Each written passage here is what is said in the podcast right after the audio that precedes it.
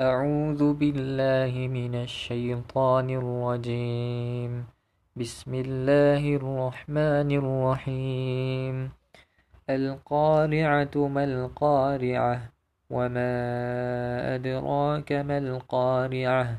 يوم يكون الناس كالفراش المبثوث وتكون الجبال كالعهن المنفوش. فأما من ثقلت موازي فأما من ثقلت موازينه فهو في عيشة راضية وأما من خفت موازينه فأمه هاوية وما أدراك ما هي نار حامية. بسم الله الرحمن الرحيم. Um, ya, jadi kita nak menyambung. Uh, suratul qari'ah. Okey tadi kita sudah uh, habis mentadabburkan suratul adiyat. Jadi sekarang kita dah masuk suratul qari'ah. Okey surah uh, yang juga diturunkan di Mekah mengandungi 11 ayat. Okey Tafsiran ayat pertama hingga kelima. Allah menyebutkan dalam ayat pertama tu Al-Qari'ah yang penggegar. Okey, Al-Qari'ah tu maksudnya penggegar surah ini. Kita sudah maklum apa erti gegar. Okey, semua orang menjadi gegar kelib uh, apa orang panggil? Kabut. Uh, kabut kecoh, heboh, kacau bilau, hoyong ke sana, hoyong ke sini. Okey, gegar maksudnya bergoncang perasaan kerana ketakutan dan kecemasan. Kemudian mal qari'ah apakah gegar itu? Apakah penggegar itu? Kan? Kita ertikan al qari'ah isim fa'il lah kat sini. Ha, qara'a maksudnya gegar. Isim fa'il qari'ah maksudnya penggegar yang menggegarkan. Ha. kalau uh, qara'a maksudnya gegar. Itu adalah um, kata kerja lah kan gegar. Tapi penggegar ni adalah sesuatu yang membuat benda gegar tu. Okey penggegar kerana itu menimbulkan kegegaran pada manusia. Dia menjadi punca dan sebab bergegar tu. Okey. Wa ma adra wa ma adraka mal qari'ah. Sudah kamu tahu ke apa yang apa itu penggegar tu? Apakah penggegar tu kan? Sudah tahu ke engkau hai nabi apakah penggegar itu? Diulang kata gegar sampai tiga kali. Al-qari'ah mal qari'ah wa ma adraka mal qari'ah. Tiga kali. Allah ulang. Okey gegar, gegar dan gegar sehingga bertambahlah perhatian di atas dahsyatnya hari itu. Itulah hari kiamat dan kiamat itu pasti terjadi.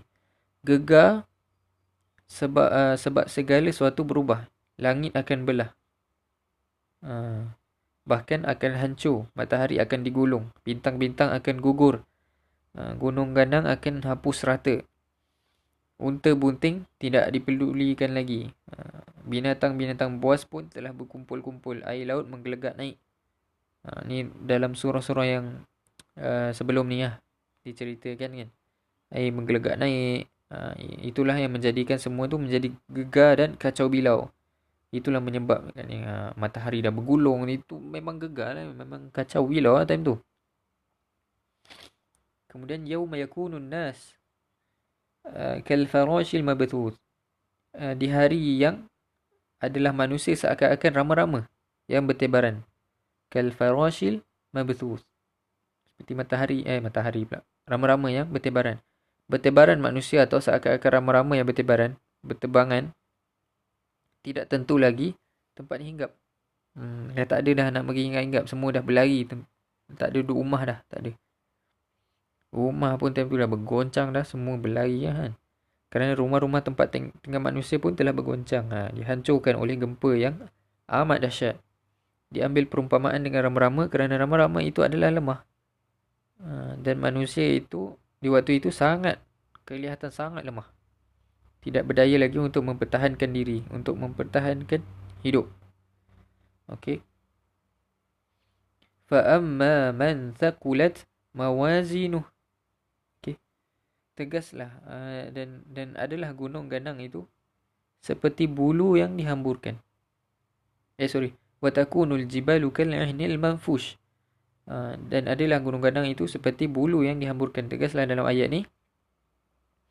Dan disebutkan juga dalam ayat lain bahawa gunung gadang tidak ada ertinya lagi sebagai pemagar. Pemagar angin yang akan menyapu muka bumi. Gempa bumi itu ada hubungannya dengan letusan yang ada dalam perut bumi. Uh, lahar meletus bersama api dari puncak kepundan gunung gunung gunung, gunung gandang. Uh, gunung gunung berapi lah. Dan gunung-gunung yang lain selama ini tidak kelihatan tidak berapi lahar panas lahar yang panas itu melonjak bertebar dan mengalir laksana bulu-bulu yang dihampurkan itulah kiamat okey kemudian fa amma man thaqulat mawazinu ini uh, tafsiran ayat ke-6 sampai 11 lah okey maka ada pun barang siapa yang uh, berat timbangannya uh, fa amma man thaqulat mawazinu sebagaimana uh, yang telah diterangkan dalam surah Az-Zalzalah lah sebelum ni kan. Uh, apa tu? Faman ya'mal mithqala dzarratin khairan yarah. Siapa yang berbuat baik walaupun sebesar zarah akan diperhitungkan kan. Di maka diperjelaskan lagi dalam surah ni bahawa waktu kiamat itu kelak uh, akan diadakan timbangan mizan atau mawazin. Dan dalam ayat ni disebut mawazinu. Okey sampai amal sehalus-halusnya sehalus zarah sehalus atom tidak dapat dipe, uh, tidak lepas dari timbangan maka terdapatlah ada timbangan yang berat dan ada timbangan yang ringan. Maka ada pun barang siapa yang berat timbangannya. Okey Allah sebutkan. Amma man thaqulat mawazinu. Siapa yang berat timbangannya? Fahuwa fi 'ishatir radiyah. Okey. Maka dia itu adalah dalam kehidupan yang diredai. Fahuwa fi aisyatir radiyah. Aisyah. Aisyah ni kehidupan lah okay, siapa yang nama aisyah tu maknanya dia yang menghidupkan ha. siapa yang nama aisyah tu kan aisyah aisyati radiyah kehidupan yang diredai okey um, itulah kehidupan di dalam syurga yang telah disediakan Tuhan untuknya. Berlakulah atas dirinya panggilan Tuhan yang telah disampaikan sejak dia masih hidup. Dan panggilan itu diturutinya. Sebagai termaktub dalam suratul Fajr. Ha, bahawa nafsul mutmainnah telah dipanggil oleh Tuhan supaya kembali kepadanya dalam keadaan rida dan diridai. Masuk ke dalam kelompok hamba-hamba yang setia dan uh, masuk dengan selamat ke dalam syurga yang disediakan Tuhan. Kemudian wa amma man khaffat mawazinu adapun orang yang uh, ringan khaffat eh, ringan ringan timbangannya kerana uh, tidak berisi amal yang akan membawanya selamat di akhirat kosong kan. Kata kosong daripada kebajikan. Fa ummuhu hawiyah. Hmm. Okey, maka tempat kembalinya adalah hawiyah adalah jurang yang dalam. um, di dalam ayat ini disebutkan fa ummuhu.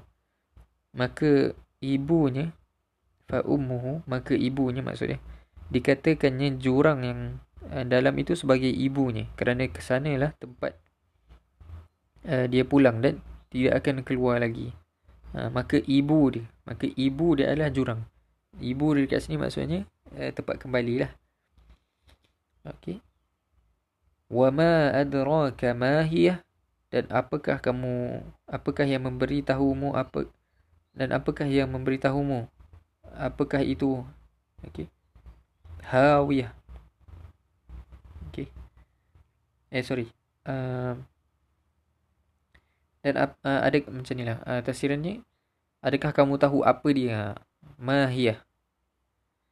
Atau sudahkah uh, ada yang memberitahu kepadamu Muhammad apakah uh, jurang yang dalam itu? Uh, apakah hawiyah itu? Pertanyaan Tuhan seperti ini laksana pertanyaan guru kepada murid untuk menarik perhatian. Uh, dan, dan guru sendirilah kelak yang akan memberikan jawapannya. Kerana selain daripada Allah dengan perantaraan malaikat Jibril dan uh, tidaklah seorang pun sanggup memberikan pengetahuan tentang uh, yang gaib kepada Nabi Muhammad sallallahu alaihi wasallam. Pertanyaan itu dijawab sendiri oleh Allah Subhanahu wa taala.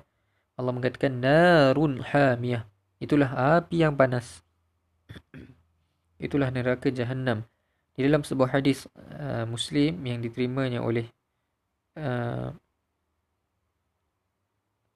uh, sorry hadis yang uh, dalam dalam Sahih Muslim daripada Abu Hurairah bahawa Nabi wasallam pernah mengatakan narukum hadhihi allati yuqidu banu adam juz'un min sab'ina juz'an min harri jahannam apakah uh, api kamu ini api kamu ini yang, di, yang dinyalakan oleh anak Adam adalah satu bahagian daripada 70 bahagian panasnya dari neraka jahanam.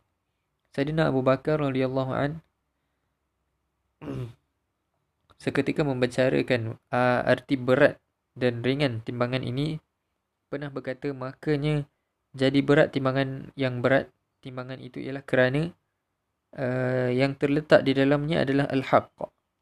Al-haq itu kebenaran. Maka sudah sepantasnya lah atau sepatutnya lah semua eh, sesuatu timbangan yang uh, di dalamnya berisi kebenaran menjadi berat dan mak- makanya uh, ringan timbangannya ringan adalah kerana terletak di dalamnya adalah sesuatu yang batil. Hmm, sesuatu kesalahan. Maka sudah sepatutnya timbangan yang berisi kebatilan itu ringan. Adanya menurut pepatah yang terkenal al-batilu la haqiqatalah barang yang batil itu tidak ada hakikat. Barang yang batil itu tidak ada hakikat Baik. Itu saja uh, tafsir untuk suratul Qari'ah ni. Pendek je kan?